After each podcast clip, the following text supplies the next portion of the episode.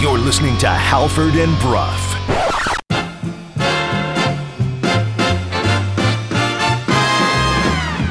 I believe it was Konecny that he brings it up from behind the goal. He scores. Travis Konecny down low, cuts out to the front of the net and beats Thatcher Demko, and the Flyers have the go-ahead goal. I've been on for all week, so pretty frustrated. I'm angry. I'm, I'm spitting angry. How about if you get a little taste of Landon Dickerson coming right down your throat? Good morning, Vancouver 601 on a Monday. Happy Monday, everybody. It is Halford. It is Bruff. It is Sportsnet 650. We are coming to you live from the Kintec studios in beautiful Fairview Slopes in Vancouver. Jason, good morning. Good morning. Uh, A-Dog, good morning to you. Good morning. And Laddie, good morning to you as well. Hello, hello. Uh, Halford and Bruff of the Morning is brought to you by the Dilawri family of Acura dealers. Experience the Dilawri difference today by visiting your nearest Dilawri Acura dealer today. Uh, we are also, as mentioned, coming to you live from the Kintec studios in beautiful Fairview Slopes in Vancouver. Kintec Footwear and Orthotics Canada's favorite orthotics provider, supported by over 1,500 five star Google reviews. Find your perfect fit at kintec.net. I'll apologize to everyone ahead of time. I, I might be I might be a little under the weather today. My voice is a little scratchy Oh. this morning. Have you noticed? Were you yelling at the TV a lot this weekend, or is it was. just you know, you're maybe getting sick? You know what? I, it's probably the latter, but there Mm. was also a part of the former as well. So I, I will say ahead of this, bad Canucks loss over the weekend. Right? Yeah. I think we can all agree on that. It was Mm-hmm. a downer. It was bad, but it was a good sports weekend. I thoroughly enjoyed the weekend despite how poorly the Canucks played it on was Saturday. it was a terrific sports weekend, and I was very into the games over the weekend on especially on Saturday when I did a lot of yelling at the TV. Actually, I don't think I've yelled at the TV in a sports capacity like that in quite a long time because first you had the Canucks game mm-hmm. where I was yelling in frustration and the and at the same time and for about 3 or 4 hours after the Canucks game ended, I was yelling in encouragement, occasional frustration at the Mariners game. Uh, so what's happening on the program today? You may be asking. At 6:30, we are going to be joined by Samantha Pell from the Washington Post. She is the Capitals beat writer for said publication. The Canucks are in Washington tonight, four o'clock puck drop. Uh, you can hear it right here on Sportsnet 650. You can watch it on the Sportsnet television station. Seven o'clock. Mike Tanier, our NFL insider from Football Outsiders, is going to join us. A reminder: Mike is our Monday morning quarterback, and he is brought to you by the Clayton Public House. Pre-game to post-game, the Clayton Public House is your home for football. Catch all of the action on 15 screens and two giant projectors. You can also check them out on the internet at theclaytonpub.com. 8 o'clock, iMac is going to join us. There's going to be a lot of Canucks talk today on the show. We are both fully cognizant of the fact that a lot happened over the weekend. We probably won't get to it all. Is that a fair statement? Yeah, the te- the the Tennessee Alabama game, which was also terrific on Saturday, we might we might have to kind of like overlook that I thought a we were little gonna, bit I thought we were going to lead with Rocky Top today. uh, and throwing the goalposts in Yeah. the uh, in the river. That'd be tough to organize, by the way. They did it amazingly well. Well, I don't student, know if they the student did, body the student body really rallied at that I think they had to turn the goalposts around at one point because there was one point that I saw that they were heading up the the aisles, and I'm Mm-hmm. like, I don't think you're getting these goalposts out gate five. like, I think you're gonna have to turn it around and and take it out the end where they bring in all the heavy equipment. Then they had to bring it down to the river, and they threw it in the river. the river So- was a good. That's a nice way to end anything. yeah. The, do we the Vols are back, baby, and now we have to stop talking about them. When anyone ever asks, "What are we going to do with it?" a good answer is always, "We're going to throw it in the river." We're throwing it in the river. So eight o'clock, iMac is going to join us. Seven o'clock, Mike Tanier. Six thirty, Samantha Pell for a Caps Canucks preview. Uh, tonight, man, it's another awesome sports night. Just continuing Saturday, Sunday, Monday. So if you want to work on your couch groove tonight, I highly recommend you start at four o'clock. That's when the Canucks are going to take on the Capitals. Also, if you want a full bevy of NHL action tonight, you've got the Coyotes in Toronto. Florida Boston's a good matchup. Uh, Sidney Crosby and the Pittsburgh Penguins are in Montreal.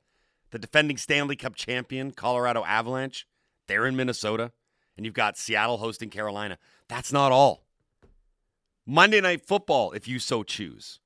It might not be a great game mm, because the Denver Broncos are involved, but Chargers Broncos classic rivalry. And if that's not enough, Jason, What are you talking about? Like, it, it, the Broncos games are must see TV right now. I now. suppose. Must see TV to see them play badly. That's fair. Okay, so if you want to watch that, it's there for you. And if that is not enough, Game Five, Yankee Stadium, Yankees, Guardians, winner advances to the American League Championship Series to take on the Astros. So it is a huge, huge night of sports. We have so much stuff that we need to cover from the weekend. So without further ado, uh, Laddie A Dog, let's tell everybody what happened. Hey, did you guys see the game last night? No. no. What happened? I missed all the action because I was. We know how busy your life can be. What happened? Missed it? You missed that? What happened? Canucks lose. Canucks lose. For the second consecutive game to start the season, the Canucks jumped out to a multi goal lead on the road. But for the second consecutive game this season, the Canucks lost and got no points in Philadelphia. A 3 2 loss to the Flyers on Saturday at the Wells Fargo Arena from Philly. Yeah, if the loss in Edmonton could be partially explained by, you know, the Oilers have McDavid and he's pretty good. Oh, and they also have Draisaitl. And, you know, at the very least, the Canucks played a really strong first period. Like they looked legitimately good. They played legitimately well in the first against the Edmonton Oilers. There was no moral victory whatsoever in Saturday's 3 2 loss in Philly. I just want you guys to all consider a few things Okay, about this game. let's go. The Canucks didn't play well in the first period, even though they led 2 nothing. They got two goals against the flow of play. The first one by Kyle Burroughs should have been stopped by Carter Hart. The second one was a nice one, but it came near the end of the first period after the Flyers had controlled most of the play. The Canucks still blew that lead. Another multi goal lead. They led 3 0 in Edmonton, didn't get a point. They led 2 0 in Philly, didn't get a point. So they didn't even get these games to overtime. Saturday against the Flyers, the Canucks' best players were all underwhelming. Demko made a few saves, but he wasn't amazing.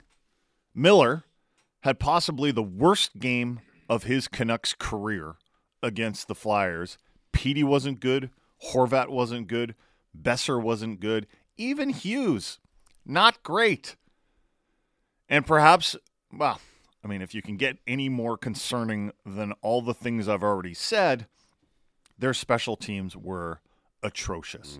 The power play, which we all expected to be good, has surrendered more goals than it scored. Is that bad? It is currently operating at a negative clip. Is that bad? Power plays aren't supposed to work like that, right?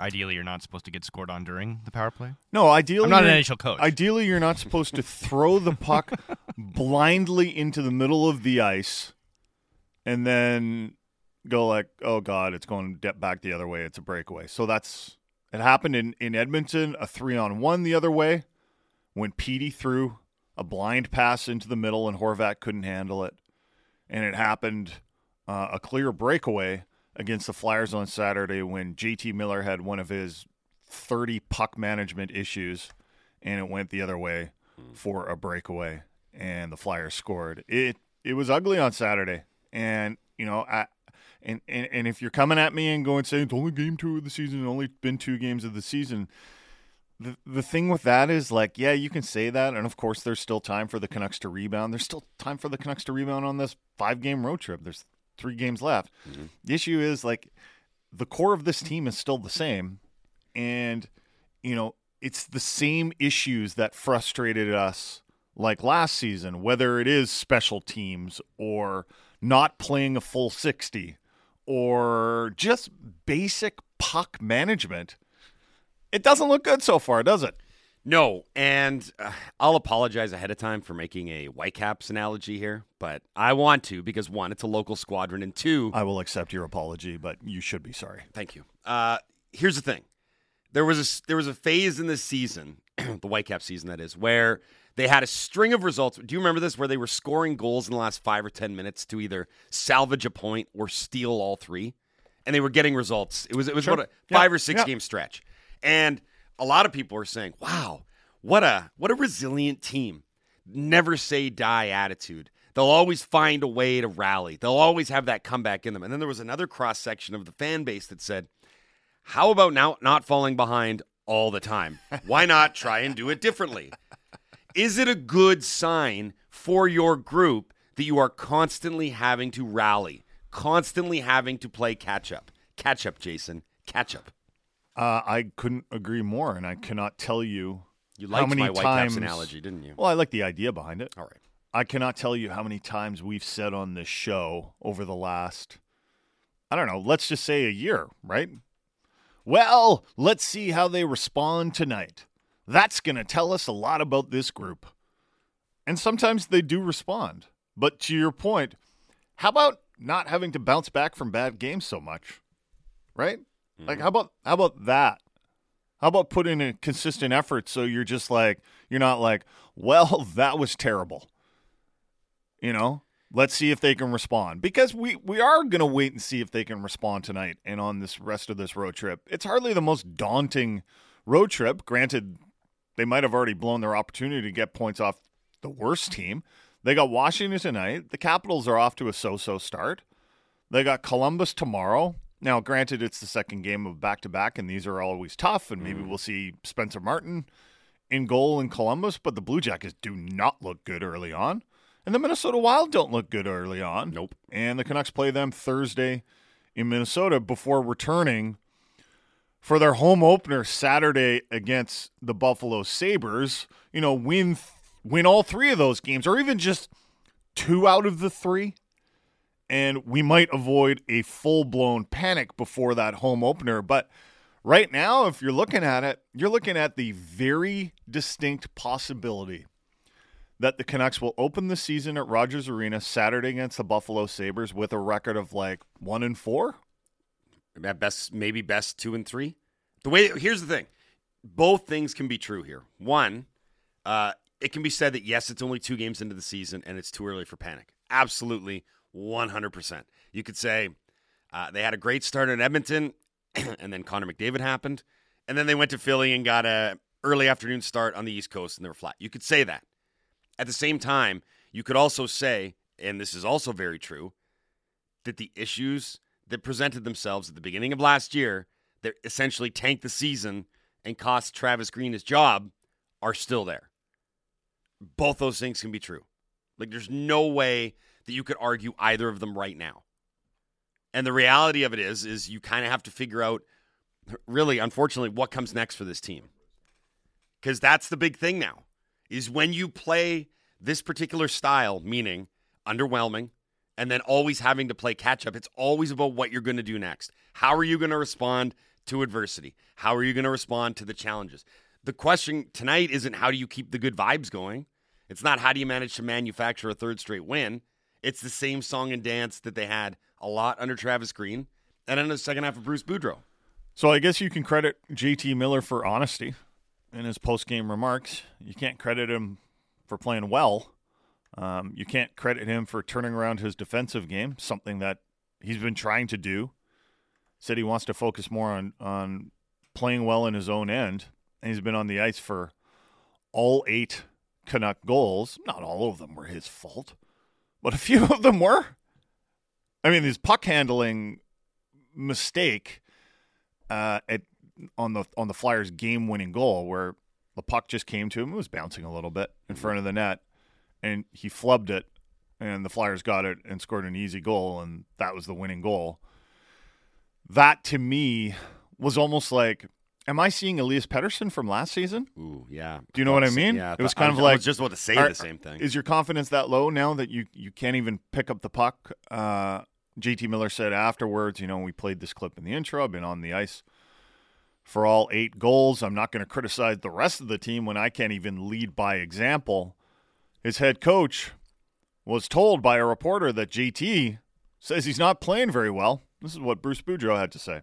You know, I don't know how many goals, but he's been on for about seven or eight goals right now against. So I mean, but I know he's a great player. I know he's going to get better.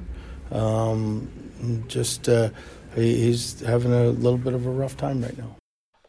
That he is. And at practice yesterday, and by the way, I thought it was even telling that the Canucks were practicing Sure. yesterday. That could have been a day off. They got three games in four nights coming up. But I think the way they've played in their first two games and the fact that they do need to make changes probably to the lines and the pairings and also, hey, work on that power play that's supposed to be so good. Uh, there were new lines. Miller off the top line. Horvat is now with Pearson and Boeser. And Petey is with Kuzmenko and Lazar. Now, Mikheyev could return to the lineup, but it doesn't seem 100% likely that he's going to return tonight in Washington. Uh, Miller was down with Podkolzin and Garland. Podkolzin's been good. And then Hoglander sounds like he's been dropped all the way to the fourth line with Aman and Joshua. The pairings were different too. Out of necessity, doesn't sound like Tucker Poolman's doing too well. The Canucks had to call up Noah Juulsen. I think they sent Sheldon Dries down.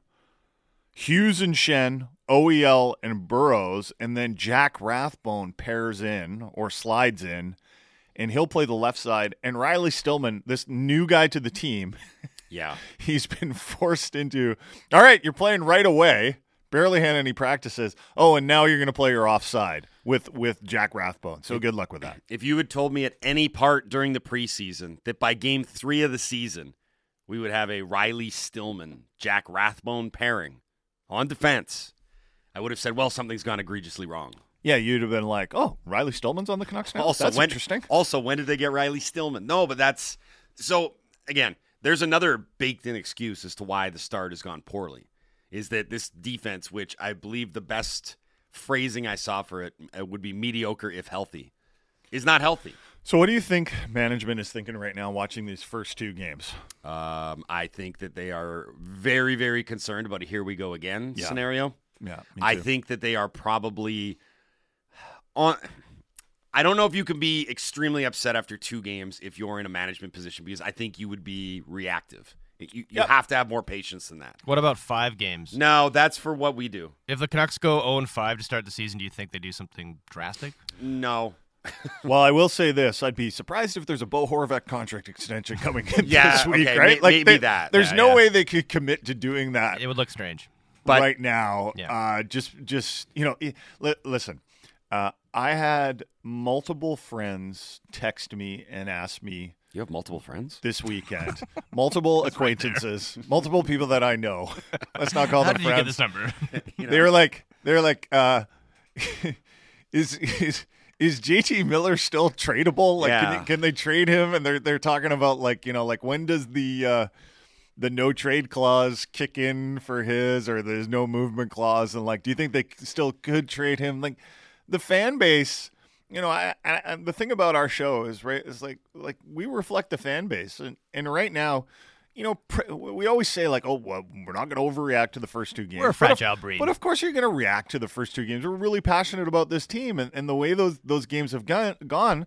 Like it's okay to admit it's okay to admit your fears, right? Especially when you're a fan. We're not management. We don't make the decision, but. I mean, how many of you out there aren't concerned right now about this big contract extension that JT Miller signed and the way he looks right Yeah, now? you're just saying the quiet. just- it's you're just okay. It's okay the quiet. to admit it's okay. We can talk about this. yeah, you're just saying the quiet part out loud. So if I it was looks ma- awful. Canucks, awful. Canucks PTSD. if I was management, my biggest concern right now would be a lot of the things that uh, we, and now I'm talking about the management group as the wor- royal we, a lot of the things that we stressed at the exit meetings last year and in the off season are rearing their ugly heads again, right? I mean, they talked about an approach to play. Um, you know, when they talked about, remember, like having better practice habits and being more professional. I wonder if that's what Sunday was a nod to that instead of hey boys take the day off you're i think they must have been in dc at that point they probably flew over saturday Yeah. i feel like take the day go Well, they probably flew after Philly on right Saturday. go, so. you're in dc go find a bar watch football go Sure. enjoy the day off i got a feeling that that might be a management call to hey get back on the ice and practice Mm-hmm. you're professionals you're 0 and 2 you have no business hanging out and having a chill day to watch football all day on sunday Flip side of the coin, do you think management's like, you know, Connor Bedard is a Canucks fan? Oh, they're too far in right now. Stop, they're, Andy. They're too in. stop They're too in. Uh, I'm surprised at all the um, criticism that Jason King is getting right now. Come on, guys. Like, it's on the players, the power play. Jason King ran the power play last season and looked good at the end of the year. Yeah. We really blaming Jason King for JT Miller throwing the puck into the middle of the ice or Elias Pettersson throwing the puck into the middle of ice. I'm pretty I'm pretty sure Jason King's that's not on the whiteboard are like, okay guys, here what we're gonna do. We're gonna throw we're gonna manage the puck really badly. We're just gonna we're not we're not we're gonna put it into the middle of the ice and then have have the guys uh, back at the blue line caught completely flat footed. It's a it's a bit of a weird plan, I admit. And oh, oh, oh, if one of you could could could fall down, like that would really help the plan too. It's true. Let's put it on the players here, guys. They haven't been sharp. And Bruce Bujo was talking about like our best players haven't been our best players. You know, on Saturday, like none of them played well. No. Like Pettersson's uh, line at five on five has been good. It's been fine. Right? That, that that's grasping at straws if you're looking for if you're looking for positives.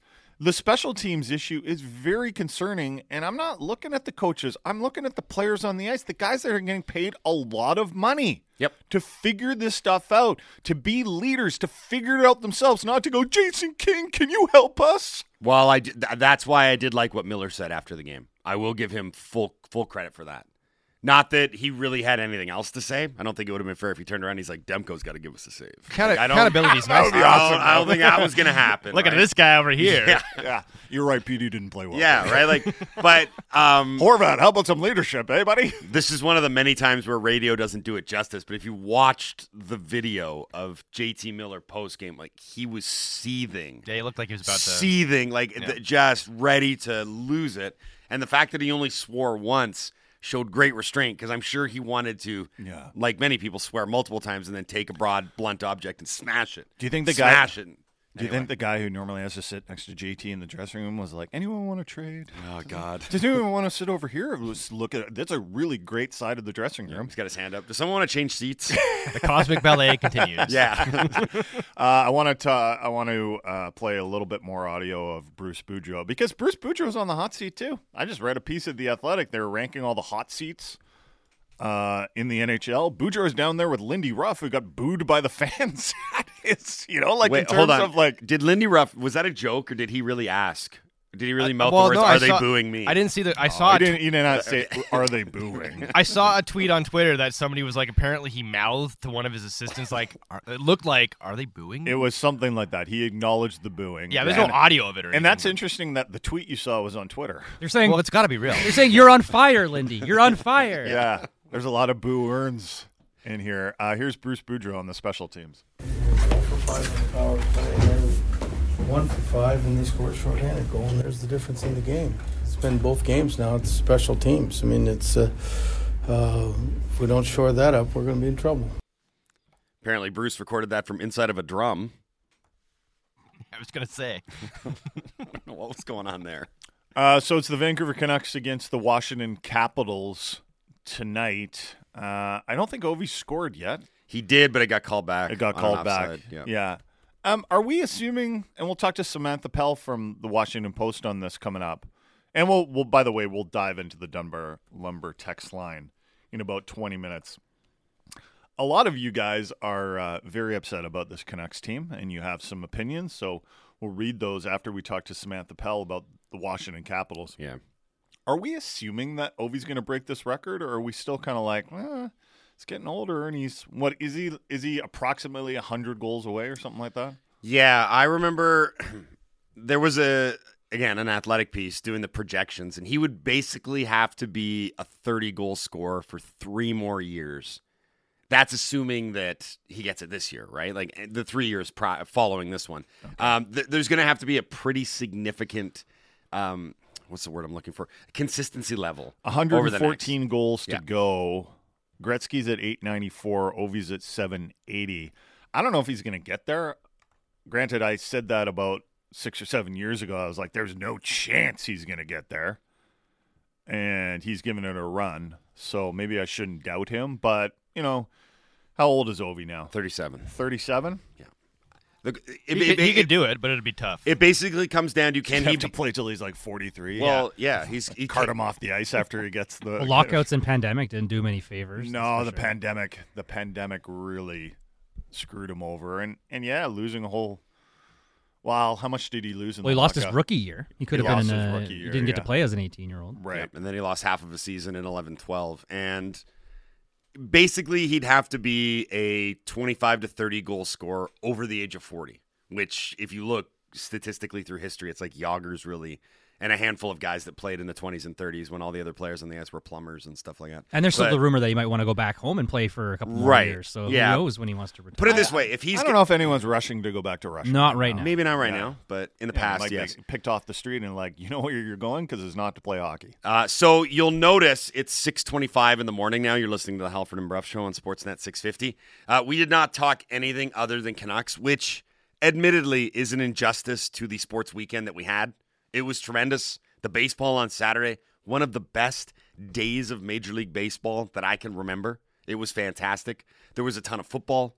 Uh, you mentioned locally, great weekend for football. If you're not a Seahawks fan, still they're local. Uh, Seahawks won, Lions won, so there's a lot that we can get into. But uh, look, the Canucks have a game tonight against the Capitals. It is a bit of a pressure cooker right now. Our focus is going to be there on your home of the Canucks Sportsnet 650. So we're going to talk to Samantha Pell from the Washington Post next. Seven o'clock hour, we will do some NFL with Mike Tanier, our NFL insider from Football Outsiders. And then eight o'clock, we're going to talk to iMac. So there will be a lot of Canucks talk. We will get to the baseball. We will get to the football, but we're going to be hockey heavy today. You're listening to the Halford and Bruff Show on Sportsnet 650. Time now for Sportsnet 650 traffic from the City News 1130 Air Patrol. In Vancouver, ongoing construction is on Marine Drive.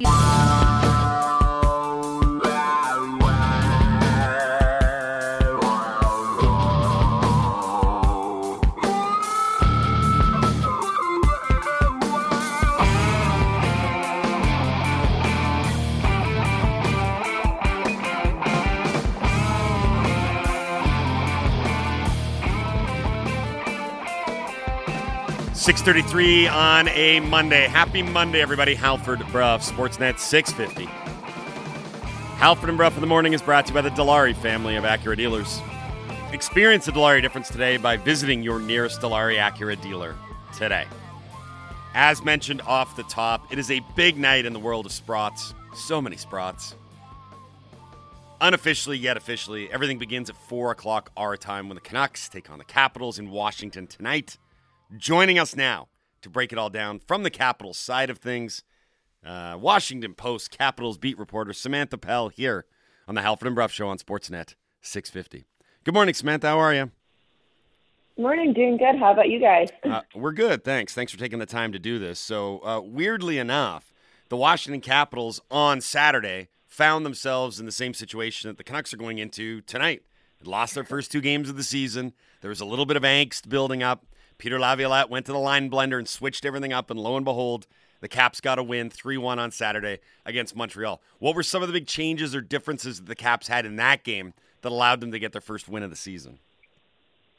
Yeah, it was mainly, honestly, you know, the power play finally clicked. TJ Oshie scored on the power play. It was the Capitals' 10th attempt of the season. It finally went in, and it seemed to kind of bring a little bit more confidence uh, to this Capitals group. And overall, I mean, like the Caps have the talent. Everyone kind of knows that. They have the personnel. They have the Alex Ovechkins of the world. But it was just about kind of piecing everything together. And they have a couple new faces, obviously, in the forward group with Dylan Strome and Connor Brown. And it seemed like maybe Connor Brown was a little disconnected the first couple games. They moved Dylan Strome up with Connor Brown and Alex Ovechkin on the top line just to create something different to generate more offense, and it worked. So we'll see how it kind of goes from this point on. But really, for the Caps, it was just we needed a little bit more urgency, more intensity, get the power play to click, and suddenly little things start to piece together. But it's definitely not uh, going to be smooth sailing from here.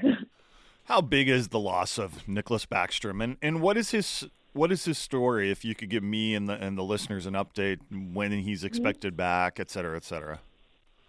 Yeah, so with Nicklas Backstrom, there's no timeline for him coming back. He actually got hip resurfacing surgery in the off season, and it's a pretty uh, major surgery for him. It's basically a form of hip replacement.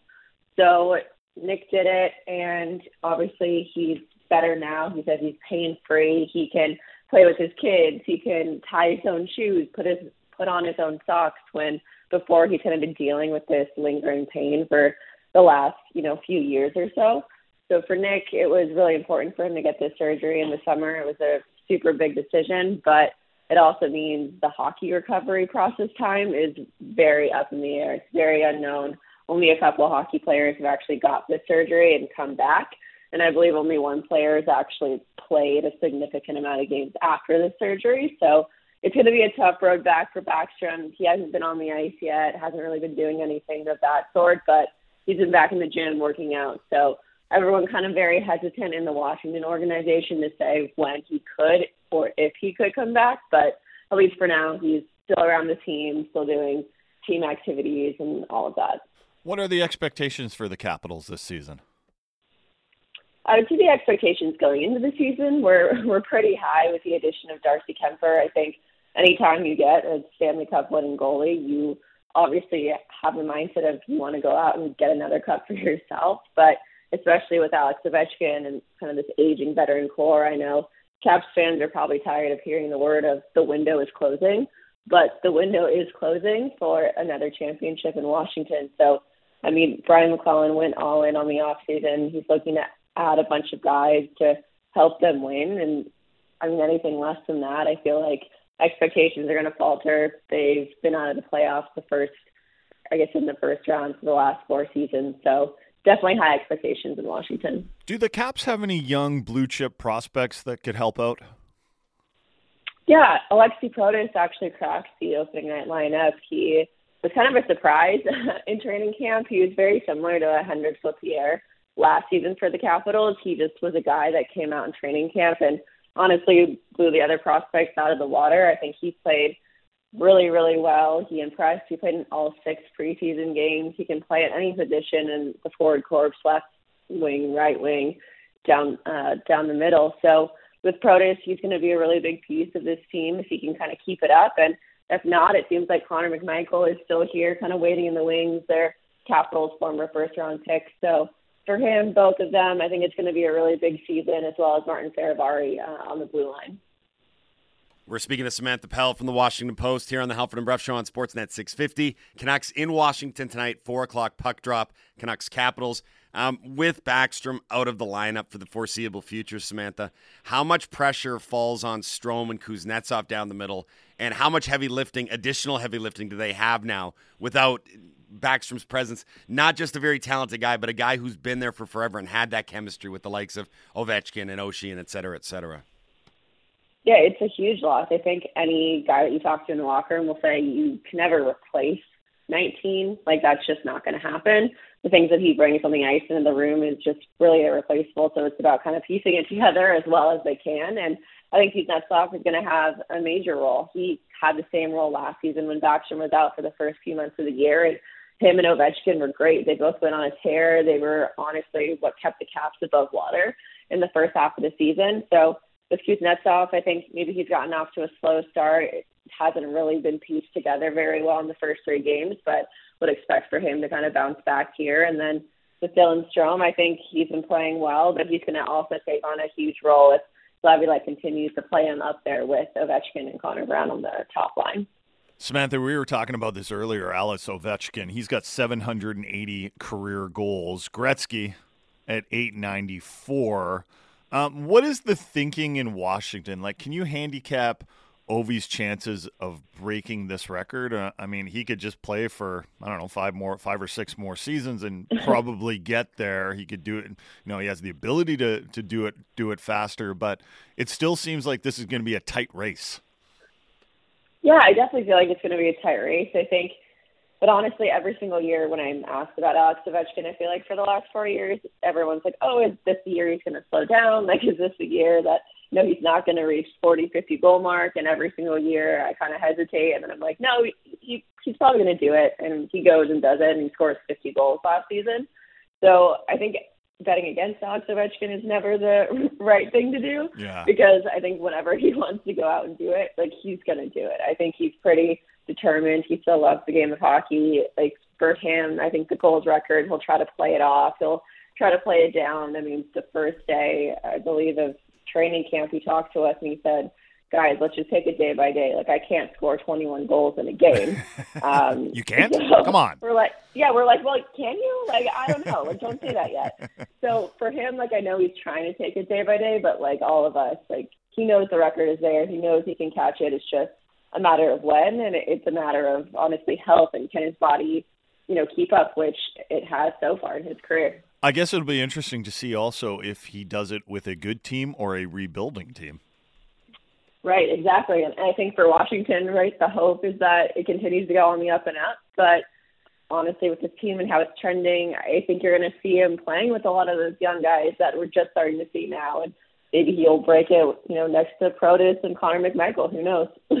Uh, Samantha, before we let you go, uh, I know you haven't had a chance to see them skate this morning, but is it safe to assume that this is back in net for Darcy Kuemper tonight after Charlie Lindgren played against Toronto and then Kuemper went against Montreal? Yeah, I actually am not sure. I would assume it is Darcy Kuemper, but honestly, I think Lindgren played great uh, in uh, Toronto. I think he made a lot of great saves. The defense in front of him was just uh, pretty leaky and lacking coverage. So, you know, I would assume it's Kuemper, but it would not surprise me whatsoever if they go back to Lindgren, give him another shot on home ice, and then give kind of Kuemper that chance uh, out in Ottawa. Uh, it is the Canucks. It is the Capitals. Four o'clock our time. A reminder: you can hear it right here on Sportsnet 650. You can watch it across the Sportsnet uh, network of channels. Samantha, thanks a lot for doing this today. We really appreciate it. Enjoy the game tonight. Best of luck with the regular season. We'll talk again soon. Absolutely. Thanks, guys. Thanks, Thank Samantha. you. That's Samantha Pell from the Washington Post, Capitals beat reporter here on the Halford and Brough Show on Sportsnet 650. So, as Halford mentioned earlier, uh, and Samantha mentioned, the Capitals lost their first two games of the season. Then the power play woke up, and they got a win Saturday against the Montreal Canadiens. This is hardly the Capitals team of old.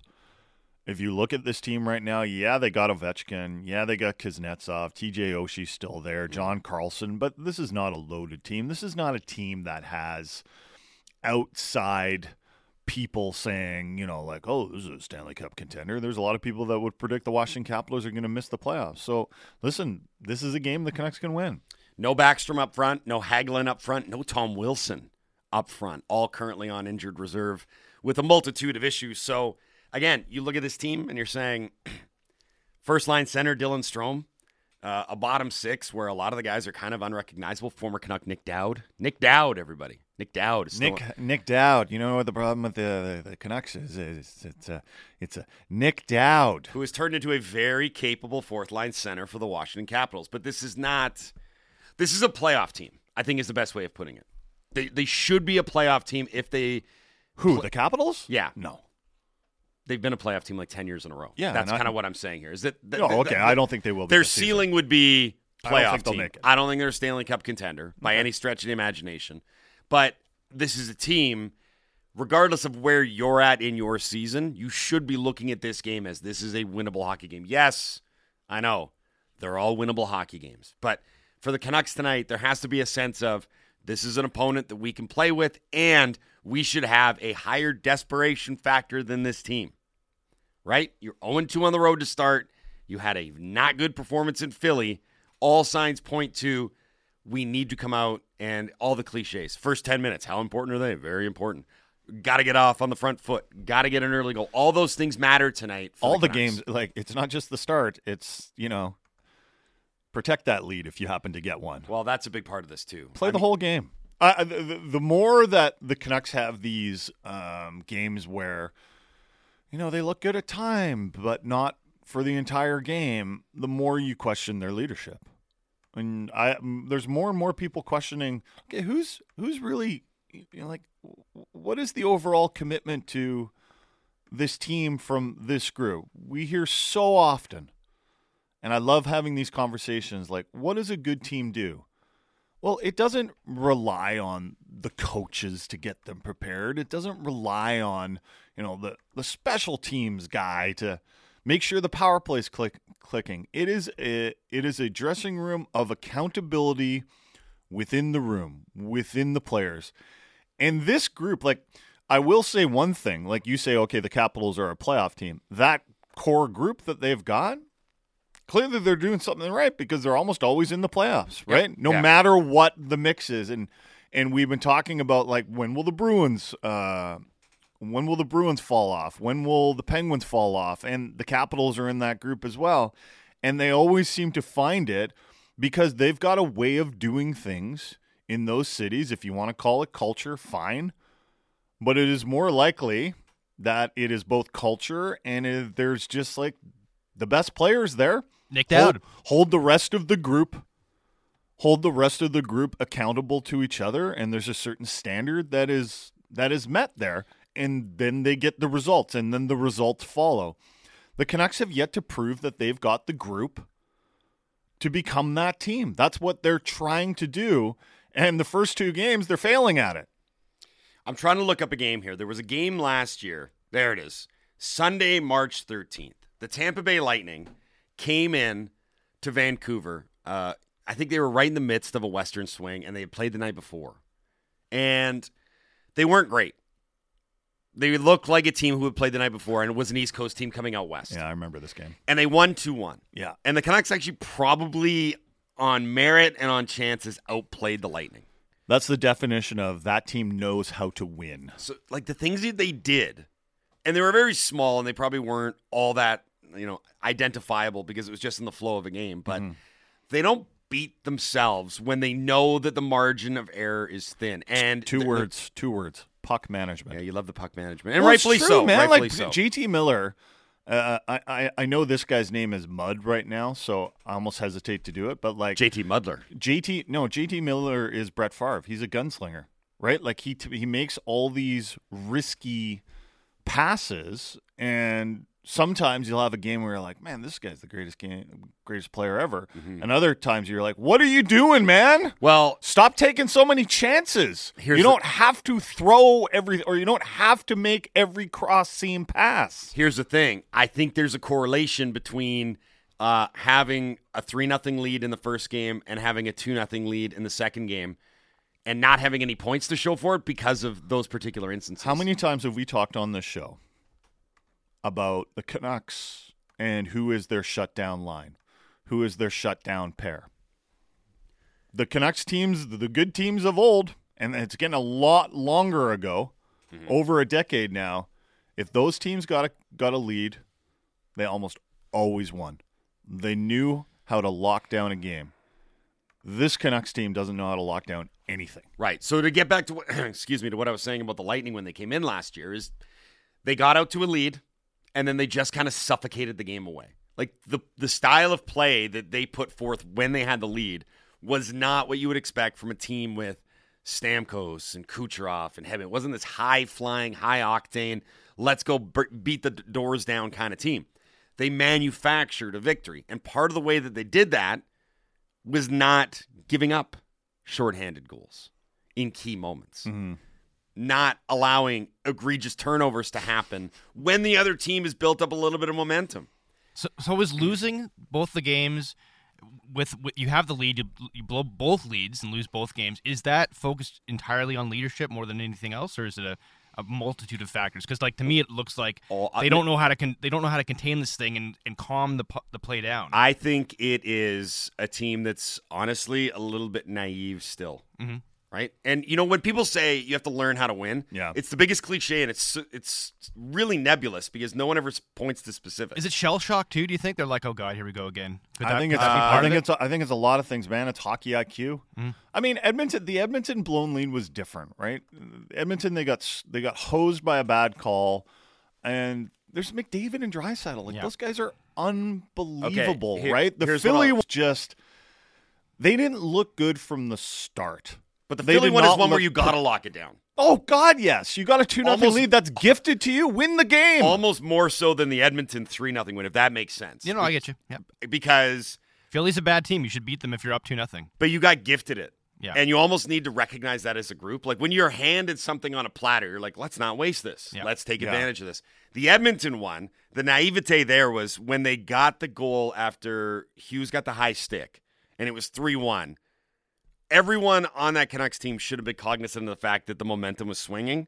The last thing you do in that instance is give up a shorthanded Oh goal. my god! Right? I'm the getting, last thing. I'm getting angry just thinking about that. You right? almost like I'm just a- getting, Ruff getting upset. I yeah, like dude, just the way he says, like the last thing you I do is manage the puck like that. Yeah, and, th- and- that's and the it just thing. calls into question And so your many. leader doing it too. It, it calls into it calls into uh, like you, you you question the players, you question the coaching staff, you question the management, you question the entire organization when it's the same things over and over. And that's why I think we're not getting much fee- much pushback from the listeners. Like, guys, you got to calm down. It's only the second game of the season, but it's not. It's like the the seasons from previous with the same players, the same core of players. And if you think Ilya Mikheyev's going to change everything, I, I uh, you know I I admire your optimism, but it's the same issues. Not playing a full sixty minutes, the special teams. Puck management, things like that, just being able the, the lack of ability in locking down games, the lack of ability to control games, the lack of an ability to impose your game on the opponent. It just it's it's not a good team yet. We're just waiting for it to. Like the Canucks had such a skill advantage over that Flyers team. You look at the Canucks roster, you look at the Flyers roster. The Canucks had double the amount of talent than the Flyers. They still lost the game because this group has not meshed yet, and I don't know if it will.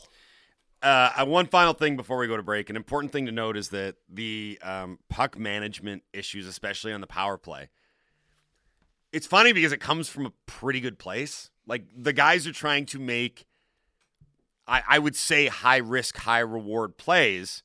And then you look at it and you take a step back. It's like, well, they're doing this knowing that the power plays in the tank. Like it was one for eight in Edmonton. They wanted to get something going. So maybe you step out of your comfort zone for just a moment, or maybe you color outside the lines for just a moment and you try and do something. I'm not going to call it like hero ball. Like they're not going that far afield, but you try something, you take a risk, and it comes back and it burns you. And that's kind of where they're at as a team. Like I think maybe a more disciplined team or a team that knows flow of game, dictating momentum and things like that, maybe doesn't take that chance just to try and get a spark on the power play. And those things, again, you're not going to kill Petey or Miller for trying to make a skill play or trying to do something out of the ordinary because that's often the times that they shine, right? Is when they do something individualistic and they make it happen. But circumstances matter, situations matter. The times that you do things really matter, and they're still figuring that part out. That's what everyone talks about when they say learning how to win games, learning how to manage games. Is after a few reps, you do figure it out. Now, the thing with Miller, I do think that that's the type of player that he is. I don't think Yeah. that that's going to change. You get the good with the bad with him. He's a gunslinger. You get, yeah, right. he is a gunslinger. Brett Favre has at one point had the most touchdowns in the NFL. He also had the most interceptions in Mhm. the NFL. That's kind of the thing. Jameis Winston had 30 touchdowns one year. He also had 30 interceptions, right? you kind of have to live with that. Let's, him. let's hope he's not Jameis Winston. No, but I'm just saying, like the year, like you look at that that one year Winston had. I think he threw for like almost 5,000 yards and 30 touchdowns. You're like, that's an amazing season. Mm-hmm. But he also had 30 interceptions. Uh, it was a good football season or weekend around these parts. The Lions get a big win against an undermanned Bombers team. They rested their starting quarterback, and it showed because the Lions got two pick six, two pick sixes for touchdowns. Uh, they beat the Bombers, and the Calgary Stampeders lost to Hamilton. So what does that mean? If the Lions go into Edmonton on Friday, and Edmonton has a 16 game losing streak at home, if the Lions can make it 17, please make it 17, then they'll host a playoff game. They'll host the Calgary Stampeders in the playoffs. So good for the BC Lions. We probably should give them some more love, but you know, this is still a Canucks town, and people want to talk about the Canucks. Uh, we're going to talk another form of football with Mike Tanier coming up. Uh, it is the NFL. I'm telling you, man, I, I, I'm, I'm, I'm at a. It's just adorable. I'm, I'm, I don't know what to think of the Seahawks because my brain is sitting there going, "You need the high pick. Don't win too many games," and yet I'm cheering hard for them to win. In these games, I'm like, man, I hope they win. I'm not cheering against them. And they got a good win over the Cardinals yesterday. Now they're tied for first in the NFC West. They're tied with the Rams and the 49ers. The Rams got a win over Carolina. Lot, my lock of the week, not to brag. The 49ers lost to Atlanta. So all those teams are 3 and 3 and the Arizona Cardinals who look awful, terrible. I don't know how much time Kingsbury's got left as head coach there because they got Kyler Murray locked up and that might have been a mistake. Mm-hmm. Um, there was also a game between Buffalo and Kansas City that people seemed to be focused on while I was watching the Seahawks and the Cardinals. That was my lock of the week. It, it did not lock. Yeah, the Chiefs lost. I know. At to the. Buffalo Bills. Uh, we'll talk about the NFL uh, with Mike Tanier, uh, and then at seven thirty we can do some more Canucks talk. We can talk about some of the other stories in sports. Uh, anything you want to text into the Dunbar Lumber text line 650 650. Complaints, feel free to vent at us if you want to. If you think it'll help. After the Canucks dropped their first two games of the season, big game tonight in Washington. You're listening to the Halford and Brough Show on Sportsnet 650.